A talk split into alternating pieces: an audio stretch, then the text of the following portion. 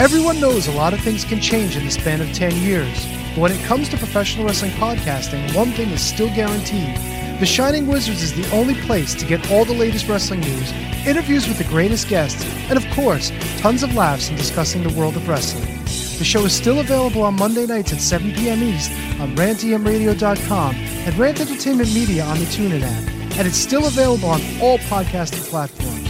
Check us out, head over to shiningwizards.com where it's still wrestling talk and talk about wrestling. Are you tired of prediction shows? Do you want to fantasy book the companies? Does Bigfoot even really exist? If you answered yes to any of those questions, then check out the podcast that isn't a podcast. Every Tuesday and Thursday, the standing streamer stands and delivers as he and Vanessa talk about all that's going on in pro wrestling today.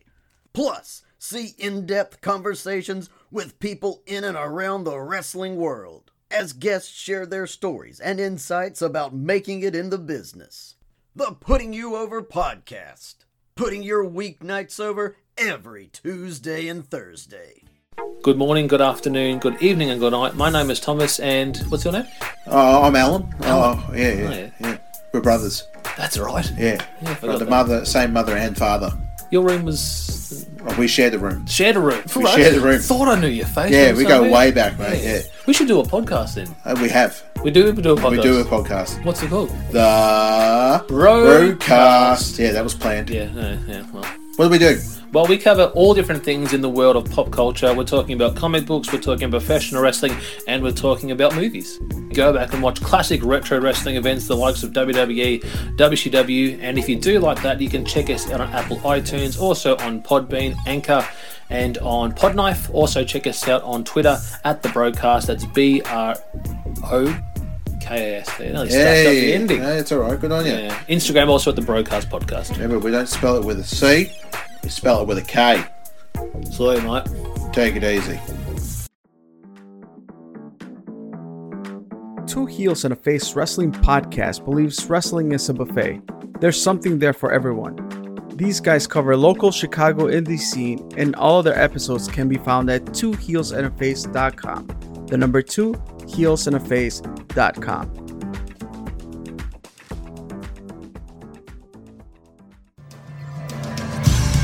Hey everyone, my name is referee Tony S, and this is Heat, the wrestling podcast. Like you, first and foremost, I'm a wrestling fan, and for nearly two decades I've maintained law and order inside the squared circle in New England and throughout the country, working with some of the best and brightest from wrestling's past, present, and future.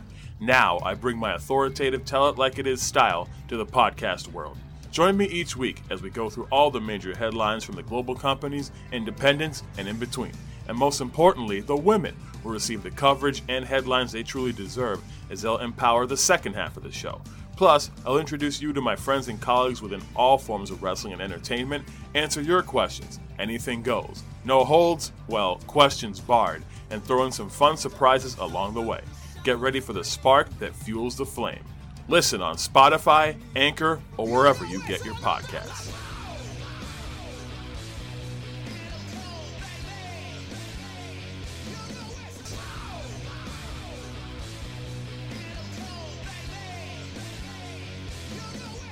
All right, welcome to another episode of the Front Row Material Brand, also known as the Can Am Connection. If you've been recently listening into the show, it's uh, one of our new monikers. But before we say anything more, I want to say thank you for everyone listening to the program and downloading. We've had a tremendous month of downloads, really, really good numbers, and uh, just really appreciative of everybody who takes time to listen. You can follow us on social media as well. We'll be giving those handles out at the end of the show. So many things to talk about. AEW All In happened in London, but you know what? It's a shame that people aren't really talking about the card. There's some other things that are being talked about. Also, we're going to give you some information on Terry Funk's funeral. There's going to be a funeral service held. We'll give you the time, the dates, and when the celebration of life will be happening as well. We're also going to be talking about the passing of Bray Wyatt. Uh, many news outlets have been reporting on it. We're going to go in depth. How much the WWE universe really benefited from having somebody like Bray. All that, and I'm sure we're going to go into so much more. But let me go ahead and bring him in. My brother from another mother, from another country, far, far away. Really not that far away. Probably a lot closer than I think. His name is Christopher Butt. What's going on, man? Uh, this is it, Mike. Another night hanging out with you, covering from a busy weekend and a busy start to the work week. My real job, well, is back in the shop, so things are good. But outside that, life is good. I was going to ask you. So, as everyone knows, you know the build up leading to this big, big uh, show that was going to be happening, and the Buttster was getting all the toys ready. Uh, last week's episode, uh, the missus was actually uh, painting cars and uh, doing all that kind of stuff as well. So, kind of give us the rundown. How did the weekend go? Um, did it exceed expectations? Did it just meet expectations? Uh, walk me through. As far as I'm concerned, it definitely exceeded expectations. Uh, all the cars that we had for sale, there was proceeds were going to the to the event. We sold them all. Wow. Uh, so I was 58 cars, uh, 15 bucks a pop. So all proceeds got donated to the car show, which in turn donated all to the fire department, which is a which is a good college. Can't go wrong there. Uh, business for like the things that we were selling for ourselves was very good. Got some great connections. Uh, met some nice people, like lovely people. Never didn't know them before. Uh, they came up and spoke to me or whatnot. ironically, uh, one guy came by. Uh, he's a friend of a friend of mine and gave Linda a bottle of wine and me a bottle of bourbon to say thank you for coming out to the show and, and contributing. Wow. Our, our, sales were good. Like I said, met a, a, ton of fantastic people, and we're already planning for next year. Uh, next oh my year gosh! on August thirty first. Wow. Sooner have a year. I'm I'm going to make a bigger ramp. We're talking scaffolding next year. Oh my gosh! Oh my! Listen to this. Oh yeah. You know, just just when the Buttster says, you know what? Oh, I put all the time in. I'm ready for a little break. He just gets that itch again. You know. I, I took Sunday off.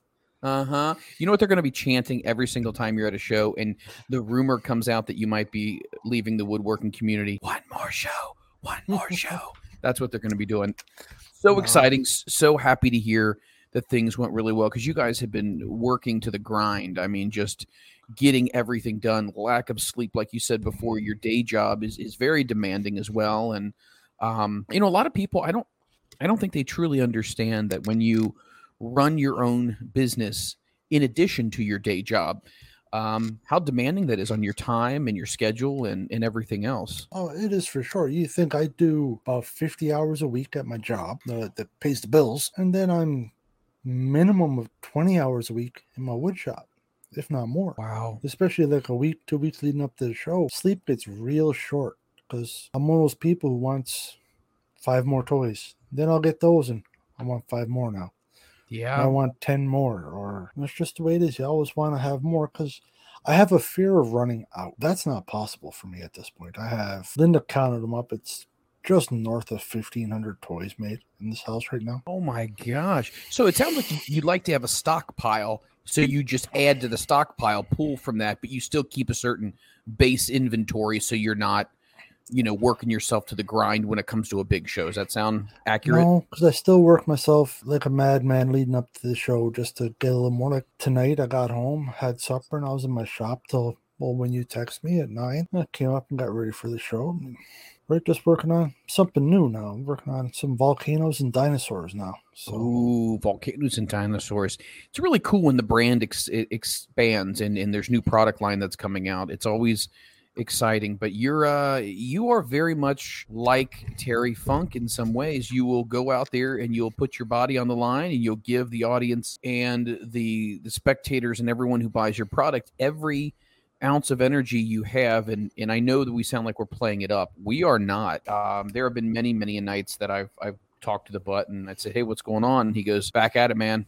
Back at it. I'll, I'll catch up with you soon." And that's just the way it is. So for everybody out there who, who runs their own business, th- this is not new to them. But if you want to be successful in life, you gotta you gotta grind it, and and Buttster's definitely doing that. Well, that's for sure. And like with with the toys, there's a lot of children at this car show, and a lot of parents and grandparents and whatnot. And, and you feel good when you see like a kid come up and the especially the grandfathers was there from the made wooden toy generation. Yes, like the people that are a little bit older than us and the grandfathers would talk about, well, I made toy cars that look like that or just like that or had them.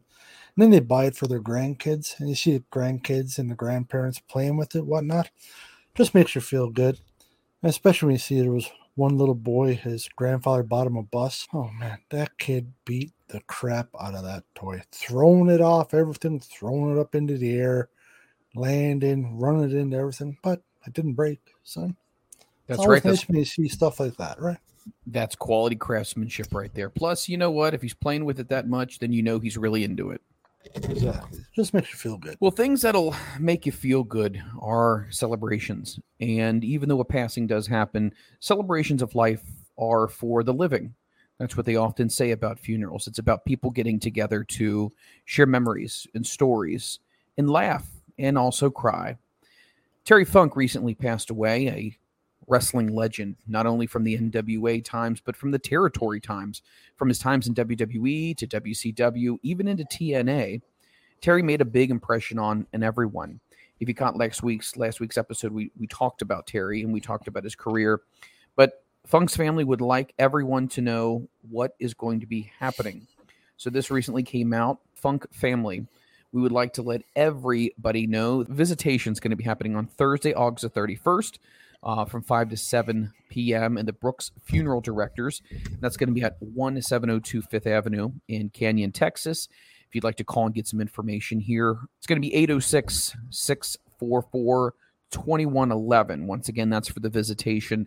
Definitely reach out to there as well. If you want to donate flowers, definitely give them a call as well. The service is going to be Friday, September 1st, 23 at 2 p.m. at the Hillside Christian Church. It's going to be in the West Campus, and that's at 6100 South South Soncy, uh, S O N C Y Road, and that's going to be in Amarillo, Texas 79119. If you have questions about the service uh, or attending the service, feel free to give them a call at 806 457 4900. Um, so, so many things are going to be going on um, surrounding the celebration of life for the late Terry Funk. Um, I'll make sure that I pass this information along on my Twitter account. But uh, such a great career, such a great man. And he lost his wife, I believe, in 2019. They were super, super close, sweethearts for decades. And um, they're reunited again.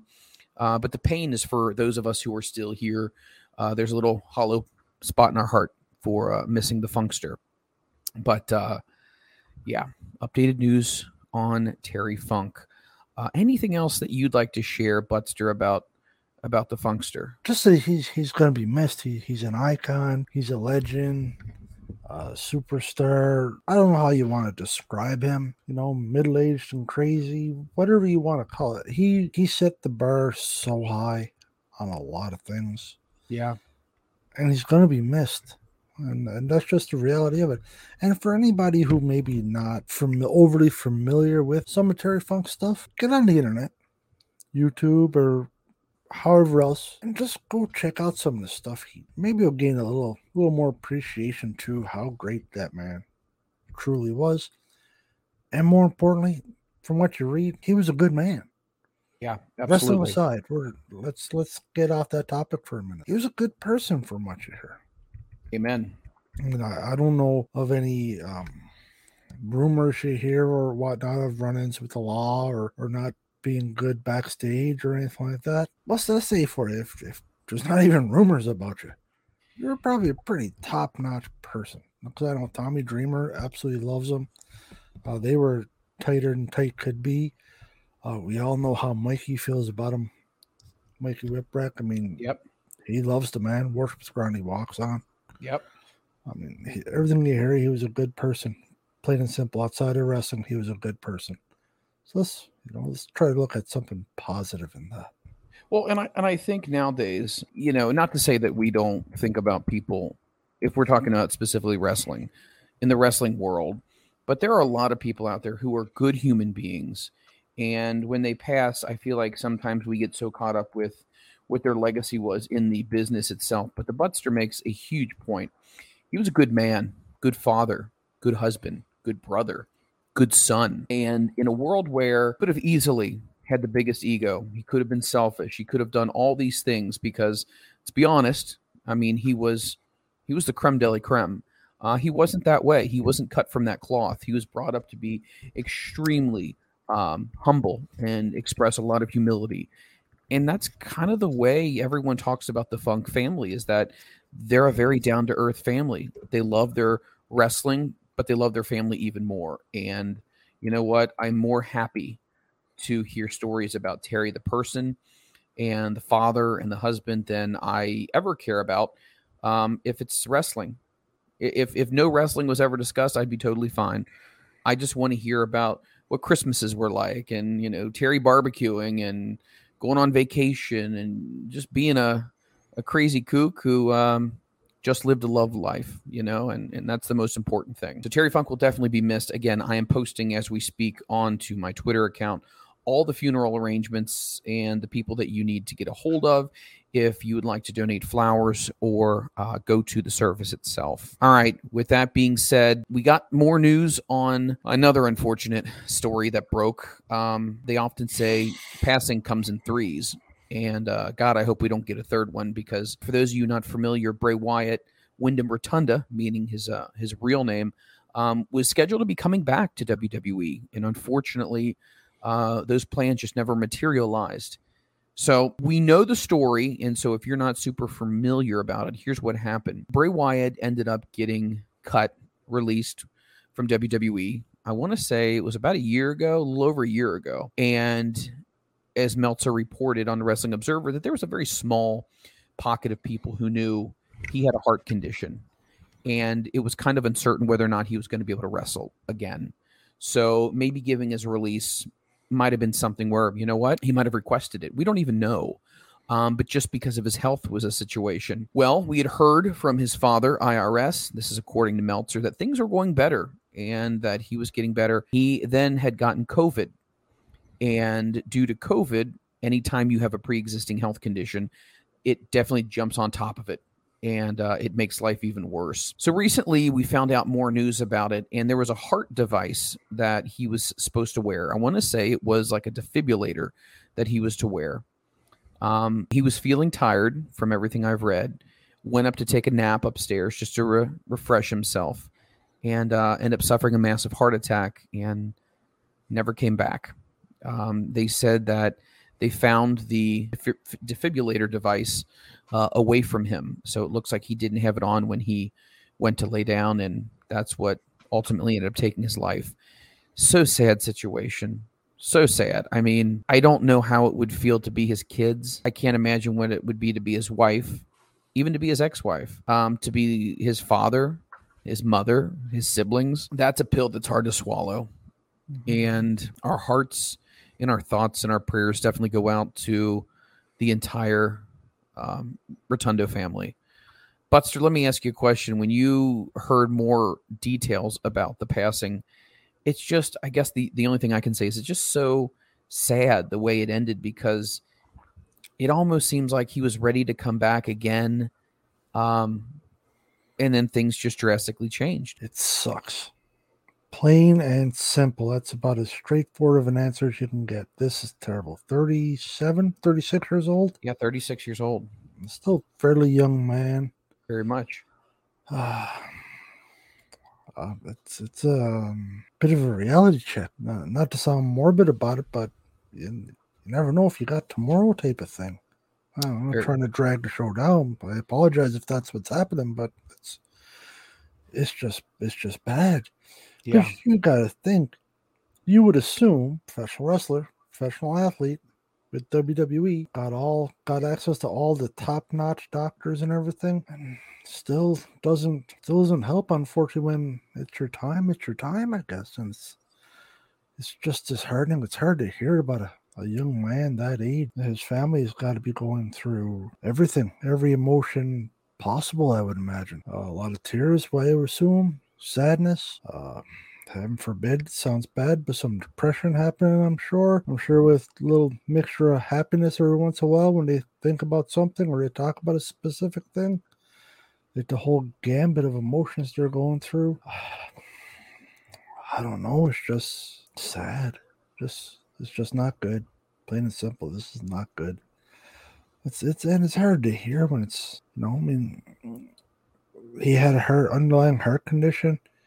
He got COVID, and unfortunately, got the better of him. Yeah, It's just it's just tough. It- It's just so sad to hear. It's, it's sad to hear when anybody, especially when it's only 36, 36 years old, no young kids and all that. It's no good. uh, report came out from TMZ.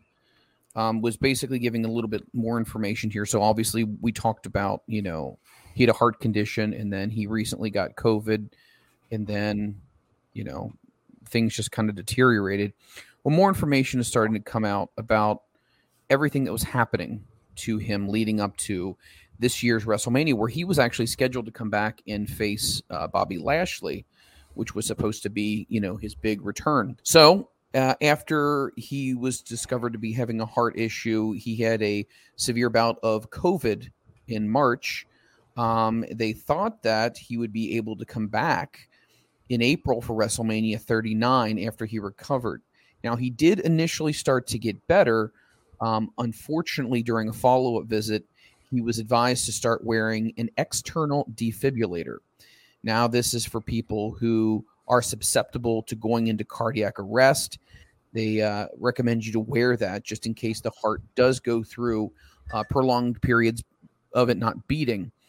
They ended up finding the device in his car, um, separate from where he was when he went to go take a nap. And um, they said the issue with his heart was it was a lower, weak portion of the bottom of his heart, uh, and that unfortunately was um, was what ended up getting him. So it wasn't even just felt in WWE, but it was it was felt all over the wrestling world. People were wearing armbands with Funk and Wyatt on there as well, much like they did for Brodie Lee. Um, AEW paid homage to Bray Wyatt as well. And Tony Khan has said that he is allowing anyone, regardless of storyline, to go to the funeral service if they want to skip Dynamite this upcoming week. Not a problem at all. They're going to put on a great show. They're just letting everyone know hey, guess what? We're going to kind of pause the storylines um, just because we have a lot of people who want to go, and that's life.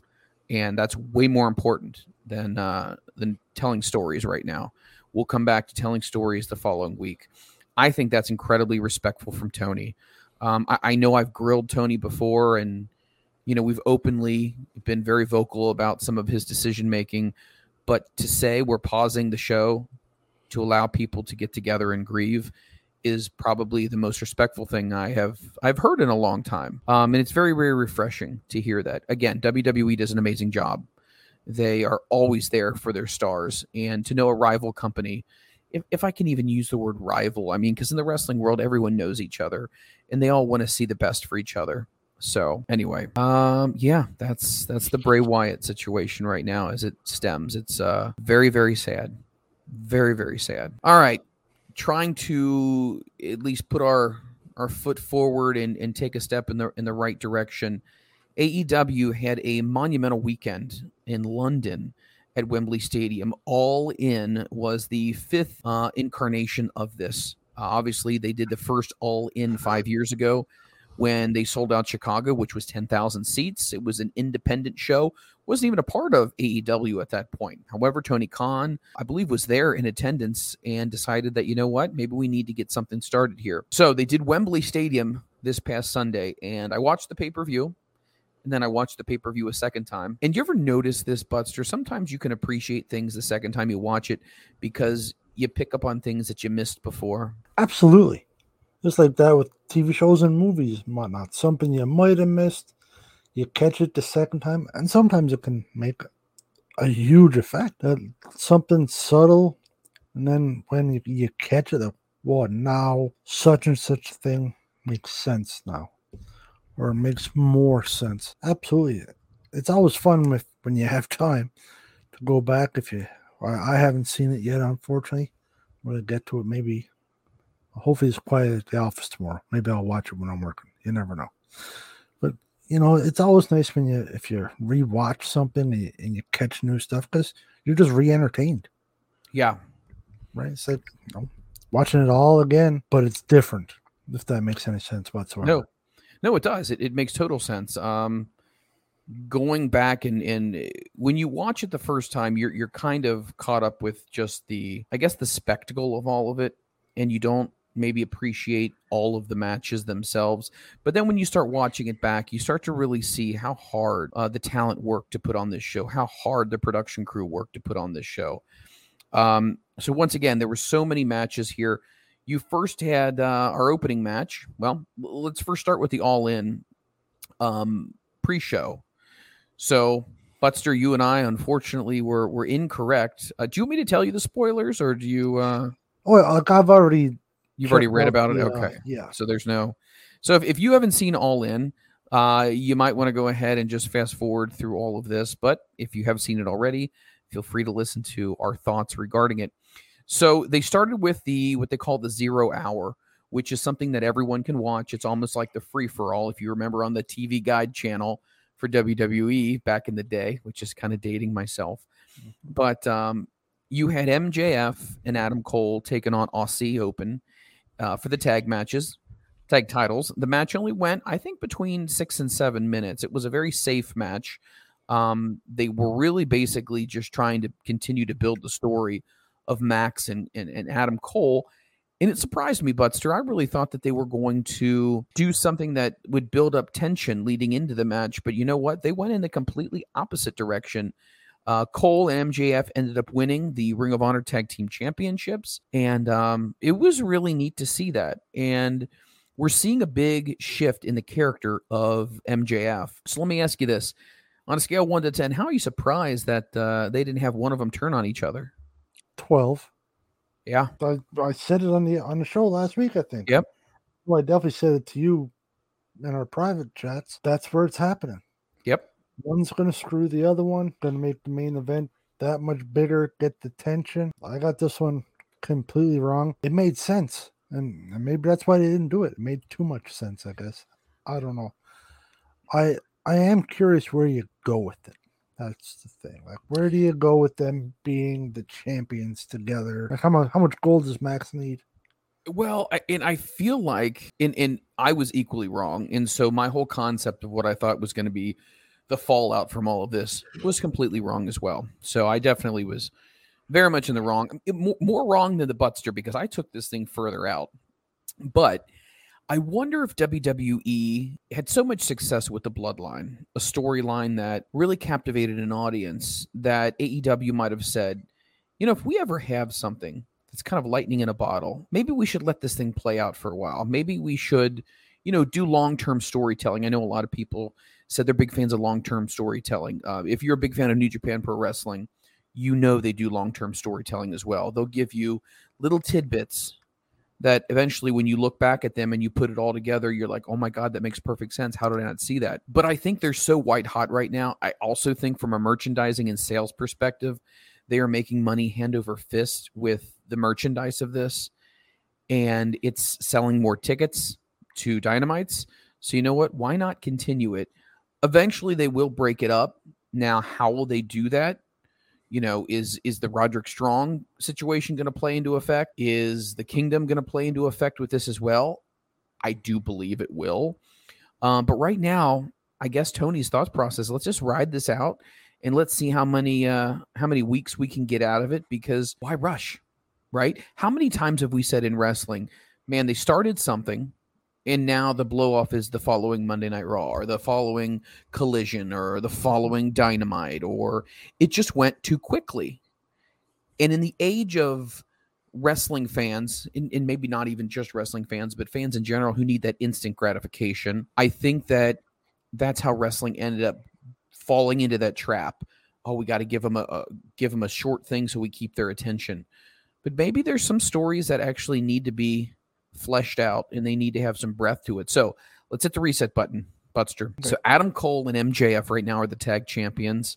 They beat the Aussie Open. Where do you now? And and they're still on great terms. I mean, there was an emotional moment at the end of that match, and you got to see it. I mean, it was legit. Like it'll give you chills. It was so good the way it was done, and I have to give Max so much credit because I busted his balls for a long time. But to see what he did and the way he handled that story is great. Where do you go from here, Butster? What's your thoughts? I don't know because where I thought it was going was completely wrong. I don't know where you go with it. I would think you're still going to try to work in Roddy Strong into his feud somehow because you're not going to bring him in and just have him do quick little vignette cameo appearances. Yep. I, I wouldn't think so, anyhow. So they're going to work that in somehow. Roddy's going to get a tag partner.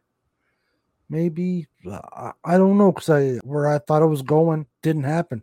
Well, I, I put all my eggs in one basket. We'll see. I had one thought. This is what's happening, and I was wrong. So I'm I'm kind of lost on where you'll go with this, because you don't want one one wrestler having too much gold, too many championships. I don't think you do anyhow. That's well, well, opinion. well, you're right, but I mean, okay. Let me ask you this question. Mhm. We've often talked about the belt as a prop, right? Sometimes we talked about the belt can make the man, the man can make the belt. Do you ever feel that the story is so good? It's not necessarily about the belts, and it feels like the belts almost take a secondary uh, seat when it comes to telling a good story. For example, the Usos, right? The tag team champions of Raw and SmackDown. I was so interested in what was happening in the story that I completely forgot that they were the tag champions on both shows. Uh, it was just, it was like, oh yeah, they're going to have a match to defend the championships. So maybe in some ways, if the story is compelling enough, the belts themselves, who the number one contender, on none of that stuff really seems to matter when you feel like you're that person that's, you know, kind of looking through the peephole in your in your front door watching the neighbors because it's so damn interesting. Does that make sense?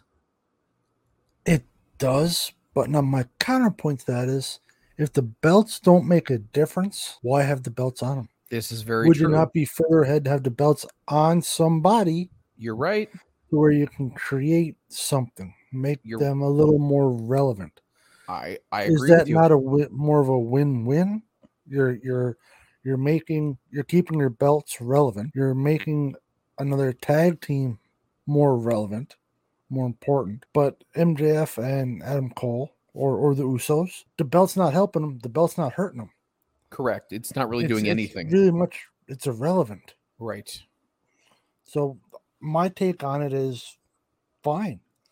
Put the belts on somebody else to build somebody else up. You know, you can you can get another feud going with whoever it would be, whoever you put the belts on, and keep your belts around, keep them on TV, keep them being defended to where people care, and you're still going to be able to run with the Usos, MJF, Adam Cole, whoever it would be. To me, it would seem like you're you're maximizing it a little bit more because yeah, Max and Cole having the belt doesn't matter. It, it really doesn't matter. I don't think. The only thing I can think of, and, and I'm I, I'm in agreement with you. I mean, if the story is so good, then do they necessarily have to have the belts as well? You could still tell the story and still bring up and elevate other tag teams as well, and give them a chance to have good feuds with each other. The only thing I can think of, and I thought about this when I was watching the show, was that it could add just an additional wrinkle into the storyline of them. And what I mean by that is as they have these matches, maybe there's certain things that we start to pick up on and we notice. And then ultimately they end up losing the tag titles. And there was a bigger reason as to why they lost the tag titles. And then this rift starts. And we continue with that. And that obviously culminates to their big blow off match. That's the only thing I can think of. It just it gives the story more depth and it gives uh, them, meaning AEW, more time to tell that story. Um, could be completely wrong. I could be talking out of my ass. I have no idea. I don't. I clearly don't know wrestling as well as I thought I did, but there's so many theories on how this thing is going to go. But right now, I think they are the hottest act right now in AEW, and I think if Tony wants to let this thing breathe a little bit, so be it. Let it breathe a little bit. Um, so that was the first match in the uh, zero hour. Our second match, man, there's so many things regarding this second match. So it was Jungle Boy, or now he's just known as Jack Perry, which I was very critical of him as a heel. I thought he was overacting. I thought it just wasn't believable. I felt like it was very contrived. Now I'm starting to change a little bit and see that he's really starting to come into this and embrace this heel character. Well, obviously, he was the uh, FTW champion. Uh, he had beat Rob Van Dam to retain that championship. And then it was announced he would be taking on Hook at Wembley. FTW matches are no holds barred, non sanctioned, none of that stuff. So Jack Perry comes out in a limousine with his music playing. Hook then meets him in the middle of the aisle. They brawl down the aisle. They brawl on top of the limousine as well. Um, Jack Perry does the Rolling Thunder from Rob Van Dam, kind of doing an homage to that or mocking him. I would probably say mocking. But then something happened in the match that uh, was a call out. So Jack Perry motions for the camera to come over to the limousine and he knocks on it, knocks on the windshield. This is real glass, Cry me a river. And initially I thought, no, there no, after everything that's gone on drama wise, uh, w- no, we've moved on past these backstage arguments, haven't we? And Hook ends up winning the championship and whatnot. But what I did not realize was until after the fact that there was a confrontation between Jack Perry and CM Punk about the comment that he had made on camera. Now, the Butster and I talked about this last week, and the actual incident with the glass, didn't we say that happened in June, but Something like that. so what was happening is on Collision, uh, Jack Perry wanted to do uh, a spot in a match where he used real glass, and he thought, "Oh, this is great! I'm coming up with this idea for this match. I want to use glass." Well, evidently, CM Punk had gotten word that that was something he wanted to do. Punk pulled him aside and said, "Hey, look." At the end of the day, we need to stop being so risky with our matches. And that's very true. AEW has been known for being very risky and maybe sometimes too risky. And you remember they had all those injuries last year, right? I feel like there's a lot of things that they do that they could really cut down on. And I think we're all in agreement with the more safety, the better. Put on a good show, for the love of God, you don't have to do all these crazy things. So Punk pulls him aside and says, "Hey, man, let's let's not do the glass. We're, we're not doing the glass. I don't want this to become gratuitous, violent show just like the other shows. They really want Collision to stand out as a separate entity all by itself. So he and um, Perry had a good conversation about that, and I guess Perry was bothered by the fact that uh, Punk vetoed it or at least expressed his disdain for it not going to happen. Now, this then leads into the conversation of has Tony Khan given CM Punk any type of responsibility, any type of uh, power, if you will? Or is it just a veteran trying to tell a young boy, hey, man, you probably don't want to do this? And Punk then gave an explanation as to why you don't want to do this. Because if you do these things all the time, when we have big matches and blow off matches and pay per views, it doesn't have the same feel to it if they've already seen the violence all the time. Dial it back, use the violence when it's necessary. I'm in 100% agreement with CM Punk. 100. Can't argue that point. I can't argue that. I think it is great advice from a vet. I think this is what we're looking for from veterans. Hey, guy, come on over here. I've been there. I've done that. I've seen that. I've walked that road. I don't think it's a good idea for you to do this. I just don't think it's safe. Perry took it personal. Again, this is that new generation of, of, of athletes. I mean, but you, you have, I've seen it all over social media, TikTok. Everybody thinks their shit don't stink. Um, and I feel like with AEW, there's more of that than there is other places. I feel like a lot of these people have gotten pushed to the moon who've only been in the business a couple of years. And I don't really feel like, and this is going to sound harsh, but I don't feel like they've really paid their dues as much as some of the other guys have. And I know that's going to sound like, wait a minute, if he's on national TV, he must be doing something right. Yes and no. Just because you're on national TV doesn't mean that you're ready for national TV. It means that, hey, this is the roster they have and they're working with what they got. So these guys are growing up in front of our faces right now, especially with Perry. Um, already a champion with Luchasaurus. So, I mean, he's already tasted gold before. Now they give him gold with the FTW championship. But I, I think the maturity level on Jack Perry was not good. I think he should have said, you know what? All right, I get it. I might not like it, but I get it. So, anyway, flashback to the zero hour. He motions for the camera. Knock, knock, knock on the windshield of the limousine. Hey, this is real glass. Cry me a river. Well, not the best idea to disrespect your elders. Not a real good idea to disrespect somebody who has done way more in this industry and is trying to stop you from hurting yourself. Anyway, he comes through the curtain, and that was the last match on the pre show. Punk and Samoa Joe were the first match on the main card, and tempers flared. Um, it depends on who you're listening to. Some people say that Punk approached him and said, What was the deal with that, man? Like, why did you call me out? Like, we're trying to cut this drama stuff out. And that was literally something he said no more drama, no more.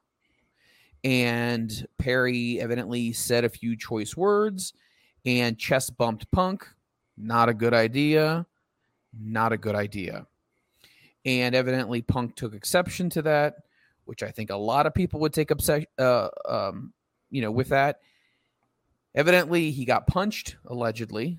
Punch Punk, uh, Punk punched him and then either put him in a chokehold or a headlock, depending on who you listen to, and proceeded to have his way with Perry.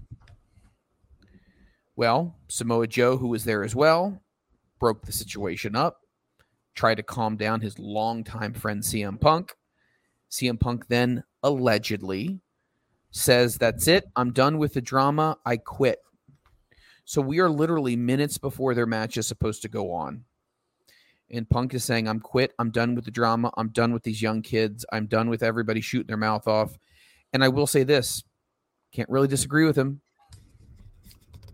I can't, I, I can't disagree with his level of frustration. Now, should he have punched and then choked him out? No.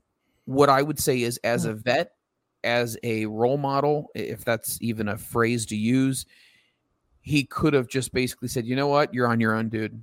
Do what you want to do, but but don't come to me or come to anybody else when you get hurt doing stupid shit that is unnecessary. And he could have walked away.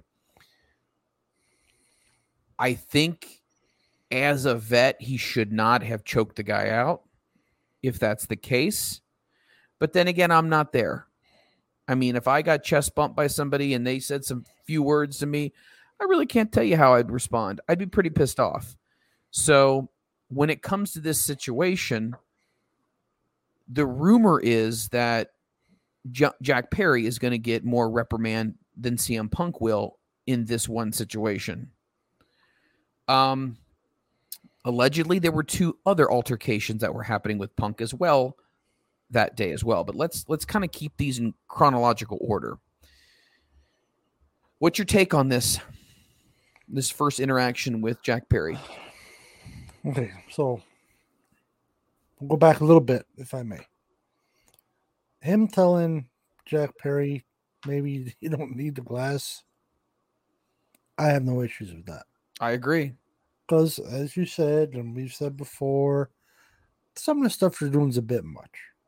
All those matches where they're doing like the blood and I mean, look at Moxley for God's yeah, sakes. It's just getting to be too much. And I, yeah, I'm all for tough physical matches.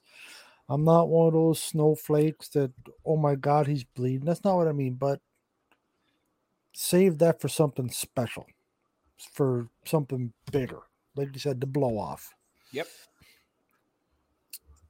Uh, Jack Perry's wrong. I agree. And you know he got punched in the mouth and choked out? Fuck around and find out. That's what happened there. He fucked around. He found out. I'm not gonna lie to you. I I almost said the same thing. Guess what? Right? You, you wanna you wanna you know you wanna have ball up. No, No issues with that whatsoever. That shit happens. Yeah. That happens in locker rooms. Mhm. Plain and simple. That's been going on for a long, long time. I've been on both sides of that. Hell, going back as far as high school. Yeah. It's the way it is. That's you played the roughest things- sport there is, hockey. Yeah. It's Right. it's football with Yeah. less pads and fighting's allowed. Yep, absolutely.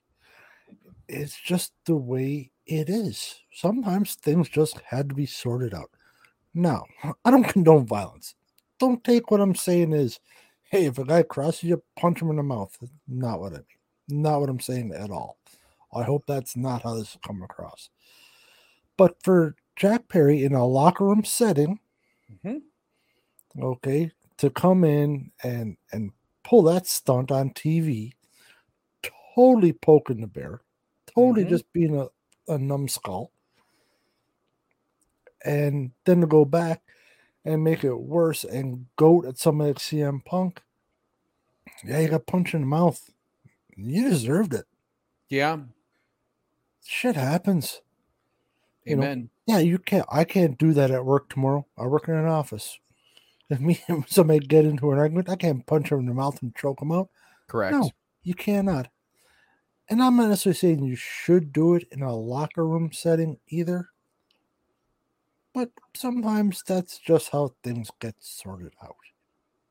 Yeah. Been happening for many, many years, and guess what? It's going to happen for many, many more years. Jack Perry's wrong. This is a complete lack of maturity, a complete lack of professionalism.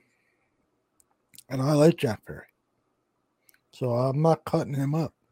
I like this new gimmick. I love this new gimmick.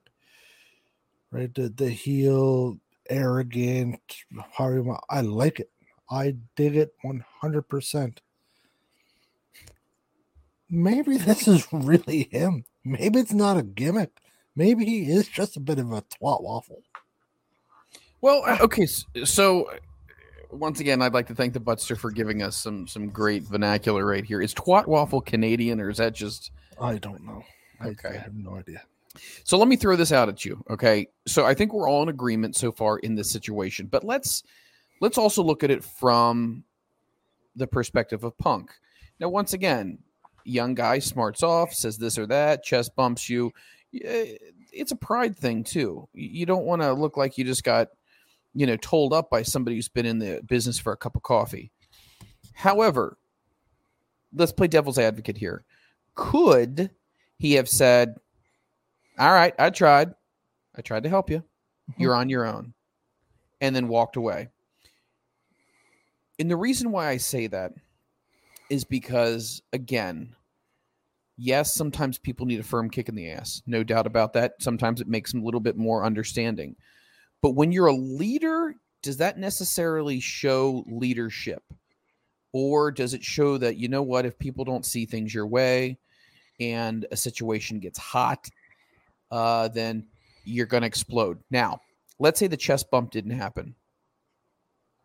Do you think that this situation should have been handled differently by Punk? Yeah, if if Perry didn't turn it physical to begin with, yeah, Punk shouldn't have punched him. Correct. No, they want to get into an argument. They want to get into a, a, a fuck you match. No problem. Right. Argue, yell at each other, curse and swear at each other, call each other names, do whatever. Mm-hmm. Then Punk would be in the wrong. They got into an argument and Punk corked him.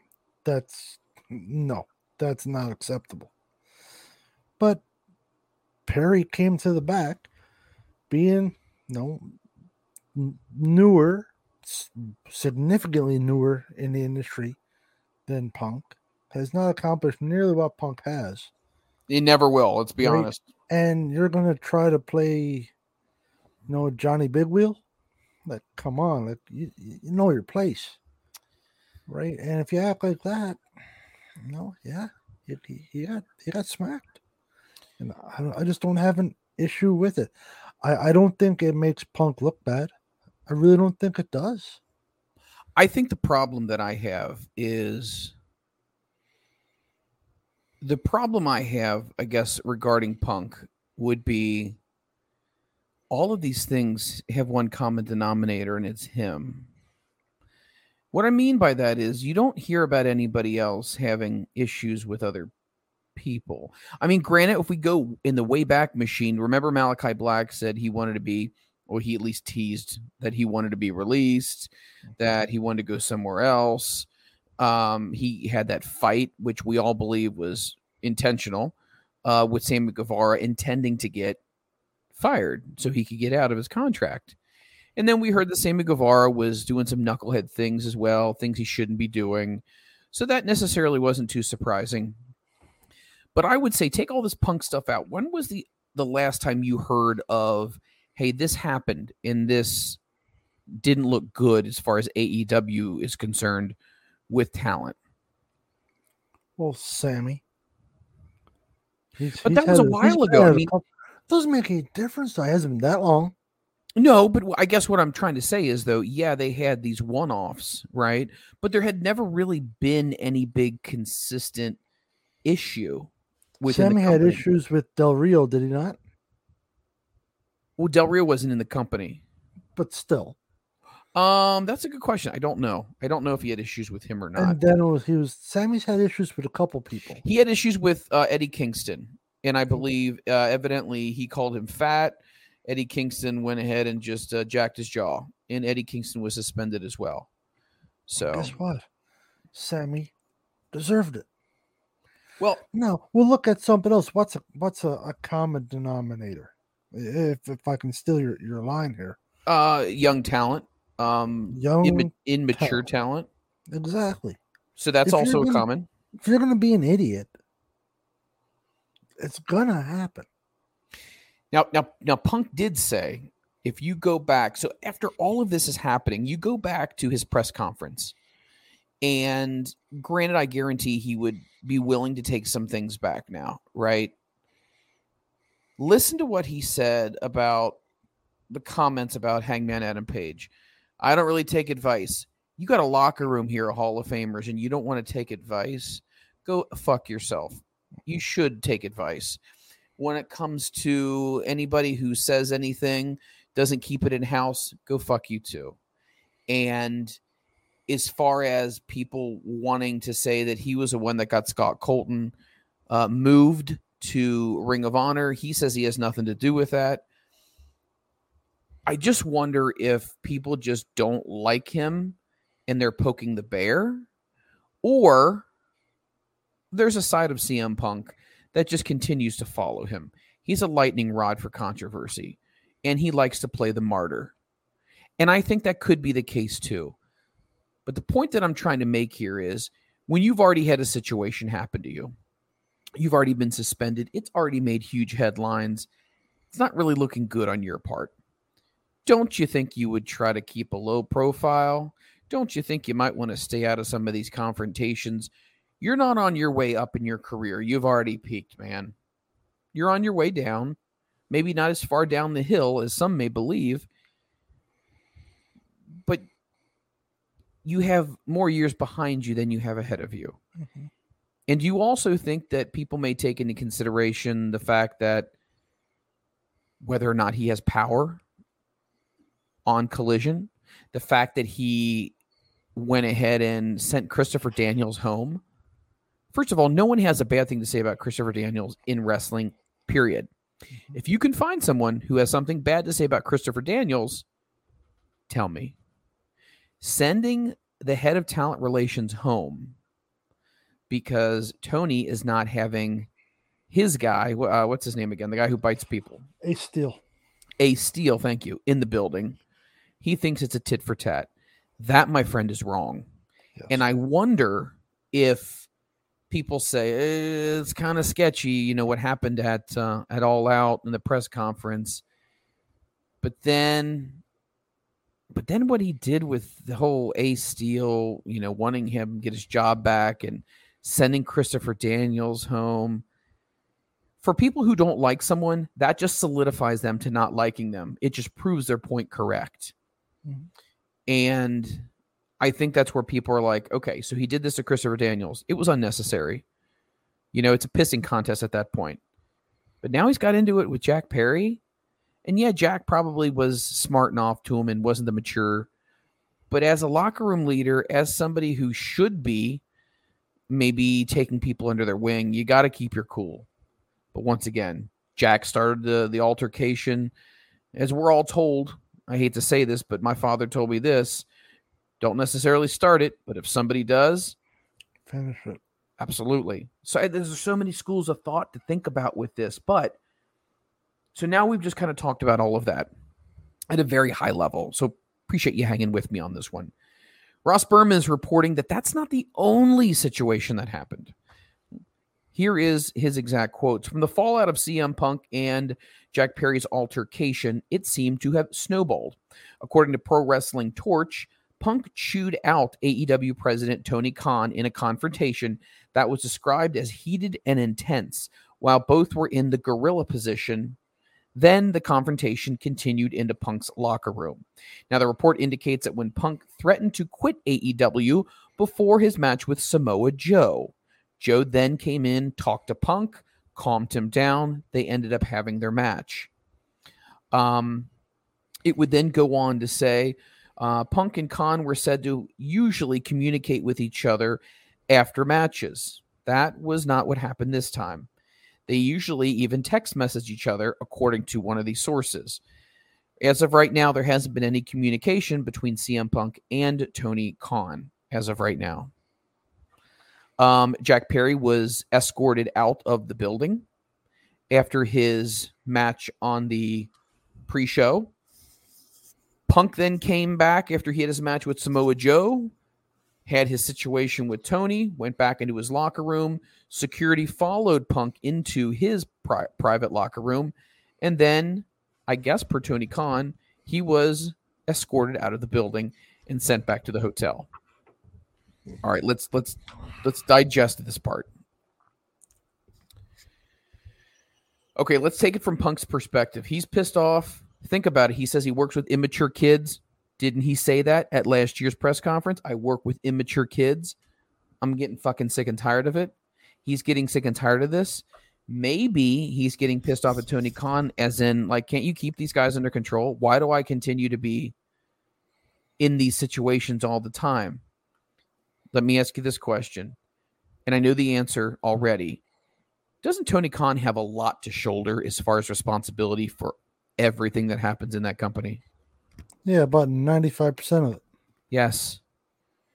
He's so, what's your thoughts on Punk having a confrontation with Tony Khan, threatening to quit uh, because he's sick of it? Do you think there's there's something to this? Probably. Uh, he laid into Khan because he's fed up and irritated. I can get that. 100%. We've all been irritated at work before. Uh, I don't know about you, but I know I've chewed out my boss before. We've gone at it pretty good. I've. I did quit. I handed him my office key, grabbed my backpack, and walked out the door. No problem. I'll go work somewhere else. Cooler has prevailed. I went back to work a couple of days later. It is what it is. But Punk's got a lot of pressure because he was brought in as, you know, the Messiah, the chosen one. He not- was not brought in, yes, chosen very much you know what I so. mean? Yep. and he's got a lot of pressure. And then when it's just nonsense, Tony's letting everybody do whatever they want and get away with it, and it's just nonstop juvenile foolishness. He's getting fed up. I don't blame him for getting fed up, pissed off about it. He was he was wrong to say, "Well, the hell with this. I quit." I, I would imagine that's more frustration Mm-hmm. than I quit and I'm I'm packing it in. Right. Maybe, maybe not. Who knows? But that's would be my guess. He's not. He wouldn't have literally quit and just walked out and you know took his ball and went home. I don't think that was the case. He was just pissed off, fed up, and you know just got into a fisticuff. You know when he's on his way to his match and he was just fed up, and I'm sure he's fed up with the way Tony Khan lets everything happen.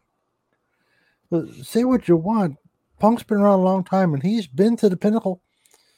He's, I know you don't necessarily see it as the pinnacle, but he's been with WWE. You know, and all this bullshit doesn't happen there. Well, the old man doesn't let any of that that to happen. I mean, we can say a lot about Vince McMahon, but the man doesn't let bullshit happen. No, you- I don't care how old Vince is. If you get called into Vince's office, you better have a Bible with you and a, rosary because you are going to get verbally eviscerated by that man. and you deserve it. And once again, I don't have a problem with that. So, situation number three.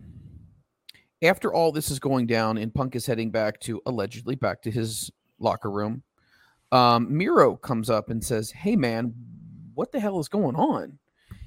Many believe Miro was just unsure of what had happened. He wasn't in the vicinity when everything went down. Punk then turns around and says, You have a problem with me? Let's step outside and let's go. Evidently, nothing happened. It look, didn't look like Miro was wanting to. He was inquiring. But again, in the heat of the moment, do you see what we're saying here? You're pissed off at something. Somebody said, "What the hell's going on?" And then you get right up in their face because you're you're already already riled up. Mm-hmm. These people got a problem with me. You got a problem with me. So I get that. That's nothing. That's that's a nothing burger. I, I think that's a nothing burger. I think even it- worth it- talking about. no, but I'm just saying it was reported that happened as well. Here's the other thing that I'd really like to know: Who the hell is telling all this shit to all these people? Who who is the person, or who are the people who are getting a hold of Sean Ross Sapp? Who are these people that are getting hold of Dave? Who are these people that are getting hold of Wade Keller? Who are the who are these people? Because in a lot of ways, these people are a huge problem and they should be reprimanded because no matter what happens in house, it's Vegas and it should be handled that way. Is there any way you think that that's ever going to get tracked? Uh, they're going to find out who the hell said something because they had a meeting about this at one point last year that we keep our mouths shut. How does this shit keep getting out? Just some scumbag. Like, keep it in house. Do it for a magnitude of reasons. One, so the company you work for doesn't look like a bunch of clowns. And doesn't go out of business because you're employed by them. What do you benefit from that? Hey, You don't. Hey, Uncle Dave, I got a hot scoop for you. Okay, Dave reports it. What do you gain from it? An unnamed source said, because they're not going to come out and say, well, Mike Freland with AEW, he, he said that uh, Miro and Punk almost got into a fisticuff. you know why? Because Mike Freland won't be with AEW on Tuesday. No. Mike Freland's going to get his papers Monday or Tuesday at the latest, and he deserves it. And I'd probably be blackballed. Perfect. That's what you deserve. No, I mean I'm not Keep disagreeing with you. I agree. House. So is there any way that that and I know I'm probably speaking, you know, in a utopia here, but how do you do it? I, I- mean, uh, in the history of rumors, I mean, I, that probably started in caveman days. You know, somebody heard something, somebody told a story, and and, but my God, it's like perfect example. I teach. If something went down at my high school, and I saw it, I'd go home and maybe talk to my wife. I'm not going to go and put it on social media. And if somebody came up to me and was like, "Oh my gosh, Mike, did you hear about what happened?" I was like, "No, I wasn't on that floor that time." Even if I did, I wouldn't say anything. Why? Because it's taking care of the brand. And at the end of the day, does another mouth need to be talking about something that has no relevancy outside of people just being nosy? No. No. Like But I do just think somebody at work comes into my office, and that happens so often. Oh, did you hear? I don't care. And they just kind of someone will just look at you. Like, listen, I don't care. I'm not getting involved. I don't want th- nothing to do with the drama. I couldn't care less. I'm just here to work. This this is not high school. We're all I think the youngest person at my job is 33 or 34. Like you're a grown up. If you're still looking for drama at that age, well, maybe you're not a grown up. You should be, but maybe you're not so much. I don't. That's the way I am. I don't, I don't care. I don't feed off drama. I get nothing out of it. I don't care about rumors. Does it affect me? Nope. Don't care. I got life to live. I got grown up responsibilities.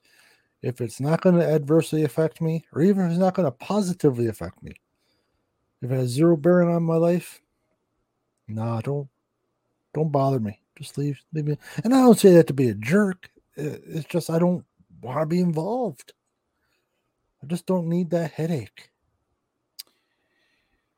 The other thing I will say is this. Um gosh. It's just so interesting when you look at all these these different aspects of what's going on within the company. And the reason why I say this is because yes, it's only 5 years old and there's going to be a lot of growing pains. I get that. However, however, there are certain things that need to be handled from a management perspective on day one. When you're a teacher, you go over your rules and your class uh, etiquette on day one. You set the tone for things that are going to be happening, right? What is mm-hmm. acceptable conduct? What is not acceptable comment? So, what you need to do is you need to finally determine how am I going to lead or right this ship? Now, we talked about this. If you've let Pandora's box open, what are you going to do? What are you going to do? It's already out. I don't know how you rein it back in. I don't know if you can rein it back in. But that could literally be what would put them out of business, Mike. Like I, I don't think people get it. I know you do. Please, I don't. That probably sounded bad. I didn't mean it that way, but you know what I mean. Like they could go tits up as a company just because they're a bunch of adults acting like children. Yeah. That could be what does this whole thing in. Right. That's terrible for a company to go bottom up because nobody's growing up. Like, give up your crap. Come on. Now, some other news that's been coming out of this is, in addition to that, that CM Punk did not find out allegedly about his suspension because he is suspended. Uh, Jack Perry is suspended. Do we know how long they're going to be suspended? We do not know, but it was reported that they're suspended. Um, that Tony Khan did not speak directly with CM Punk regarding his suspension. Sources say, again, that Punk was notified through his attorney. And that's a bit nonsense, too. Oh, don't talk to me. Talk to my lawyer. No. Right. I'm talking to you. Like, are you are you that big of a deal? It's like, oh, I don't deal with with you people. I only know you need to speak to me through my lawyer. That's a bit self-absorbed in itself, wouldn't you say? I do. Mm. But Punk shouldn't be suspended, just for the record. I, I I've been a guy who's said a lot of bad stuff about Punk, and I, I believe everything I said. But in this one, I think he's he's getting bamboozled on this. Well, I I, be suspended. I also don't think he should have showed up as boss like that. I don't think that was a smart idea. I, I don't think he should have gotten in Tony Khan's face and chewed him out. We don't know what was said. No, we really don't. Still, you don't. You don't. You don't do that though. Mm. Um, I feel like that was an issue right there. I think if he was going to be suspended for something, it would have been disrespecting the boss right to his face. I think that's a problem. I think you could have gone behind closed doors and you could have had a heart to heart, if you will, but you can't do that. There's certain things you can't do, especially when they created a show just for you. Think about from this perspective. They create a show just for you. You've already been suspended once. You are, regardless of what's happening in the court of public opinion, you're always the one that's involved in these things. Why don't you just walk away? Why don't you just have your match, get to your car, and go back to the hotel? Why do you feel like you need to always have your finger involved in stuff unless he's been given a certain amount of leniency? What he did to Christopher Daniels, the man brings stuff upon himself. Let's be really honest. He is, you know, life is 10% of what happens to you and 90% how you choose to respond. Mm-hmm. He hasn't always chosen to respond the right way. And I know we say some people are just hotheads. Man, they get pissed off. I mean, hellfire and brimstone. Yeah, I get that, but there's other ways to handle yourself. There are. There are other ways to handle yourself. And when you're already under the microscope and you're already being critiqued by people, is it a really wise move to continue to be a hothead and continue to do things that are going to draw more attention to yourself? Or do you say, you know what? Not my thing. I'm walking away. Um, hey, listen, you put a guy into allegedly a chokehold or whatever it may be, you can't put our hands on each other. And I think that's what Tony's trying to also say. No fisticuffs whatsoever between people. We're, we're beyond that now. So unfortunately, if I have to make an example out of certain people, I will. And and and maybe that's just the way he's looking at it. I don't know. But once again, I don't think neither side or either side is 100% innocent. I don't. I no, really I'm not saying don't. Punk's innocent. But I don't have a big issue with what he did, though. I really right. but uh, what I'm saying though is, if if you want to be respected as a leader, right? If you want to be respected as a leader, there are certain ways that leaders will carry themselves. There are certain ways that that they will handle things, and if you are a vet and you realize that these guys really need some help or grooming or whatever. I mean, literally getting in fist fights with kids almost makes you look immature as well. You talk about I work with children. Well, your actions are kind of childish as well. So two wrongs don't make a right, but it doesn't necessarily put you in the right spot. It it just really doesn't. Mm. So that's fair.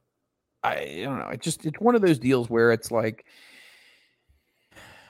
the older you get, the more you start to realize that sometimes then things aren't as easily clear cut as you had originally imagined they were. And sometimes you got to realize, you know what? Maybe this company's not what's best for me. Maybe it's not. Maybe he should leave. Maybe if he's really this upset and frustrated, he should leave. I don't know. He's not. Where else is he going to go? Does oh, he'll, he'll catch on. I bet you can go back to WWE if you wanted to. I don't know, man. I, I think that ship has sailed. To be honest with no, you, I, I really I don't believe think so. No, not a chance. Let's go on to um, our next match. Now, obviously, this is not going to be uh, in order, but we're going to go into the women's fatal four way for the AEW World Championship, Women's World Championship. You had champion uh, Hikaru Shida, who just won the belt about a month ago. She was taking on Dr. Britt Baker, DMD, Toni Storm, and Saraya. Uh, needless to say, I think a lot of people had a good feeling about what was going to be happening in this match. What did end up happening was Saraya won. Uh, she originally came out to Queen when she was walking down, which was a huge uh, popular move by AEW and Saraya. She ends up winning the match. She's the new champion. She gets the big pop from the hometown crowd. Her family goes into the ring with her. Um, this is a pretty cool moment. Clearly, it was done because she's from the UK it's clearly done that her family is a huge wrestling name in the UK. Does it have a big happy moment with the crowd going crazy and then Queen playing in the background? It does. However, you have to look at it from once that match is over, what do you do going forward? It looks like, at least on the outside, that the outcasts are now no more. That Saraya is now a babyface. But Hikaru Shida just won that belt less than a month ago, and now all of a sudden it's off of her. And we talk about belts not needing to be played with like hot potato, but they're doing it again. You know, you had Toni Storm have it, and then obviously Hikaru Shida won it. Now Saraya has it. I hope at some point in time that they're going to start slowing things down and building the women's division back up a little bit more again, because at one point I felt like as one of their strengths but unfortunately, now I feel like it's kind of taken a back seat. First question to you, Butster. Saraya wins the championship. Hometown crowd, hometown pop. You know, you know it. Was that a good move when I when we talk about long term, or do you think that was an instant gratification? Hometown crowd, let's look good for the pay per view. Oh, hometown pop. This is not long term. Saraya won't be wrestling a full time schedule. Right. It's not going to happen. She might be on every week, but she will not be wrestling every week. It's just not going to happen. Plain and simple. So this is a it's a short term answer. It's she's the hometown girl. Like you said, the family are huge over there. You know, you get the big pop, you get your moment. You know, the fans go ballistic, the place erupts. Everybody's happy, you know.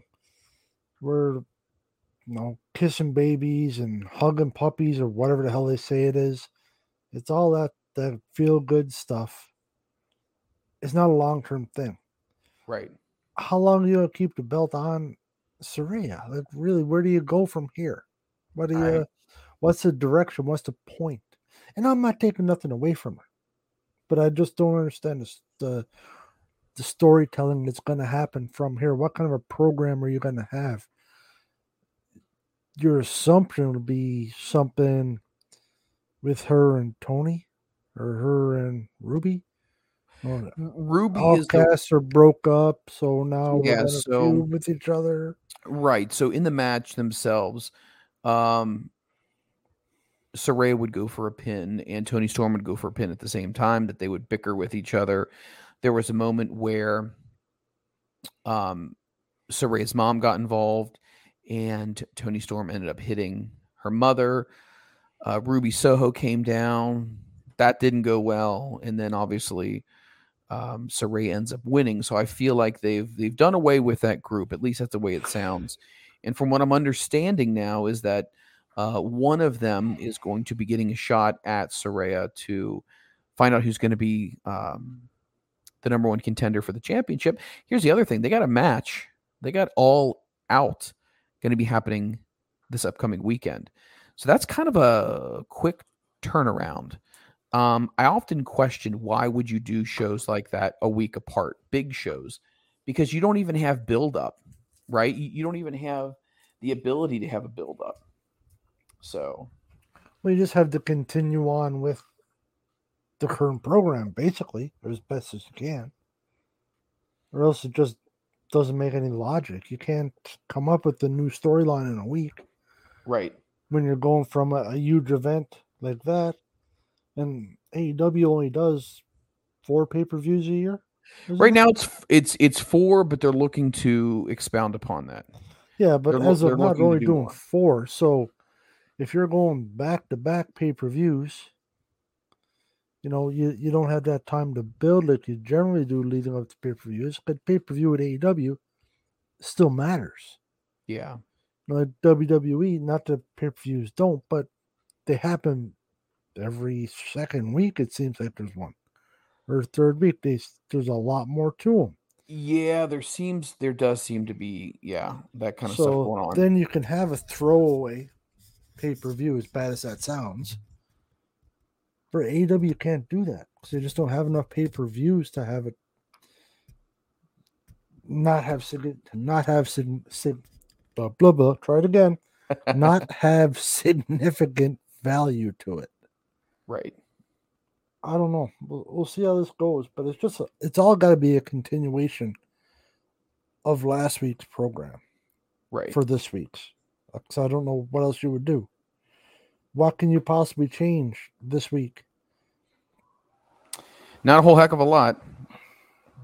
Know. a whole heck of a lot and i don't know i just i worry about that because again does it feel good in the moment yeah sure it absolutely does does it make sense long term i don't know no. i don't know um let's go on to another match ftr takes on the young bucks in what was uh billed as being who is the best tag team of this generation and FTR ends up winning. I thought it was a fantastic match.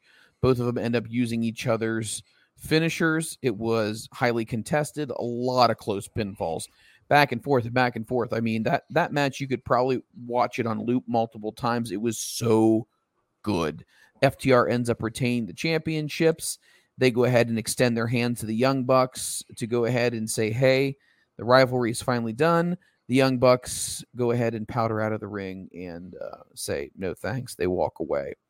So right now, FTR is still champion. Um, does that surprise you in in some way? Because you know, I had thought since the Cash Wheeler situation, you know, having a gun on him and uh, being you know arraigned and whatnot, that that was probably going to be something that would find him suspended. And that he'd probably have to take some time off. They drop the belts. Young Bucks would, would pick up the belt so they could keep the tag team division going. But so far, there's been no repercussions whatsoever for Cash.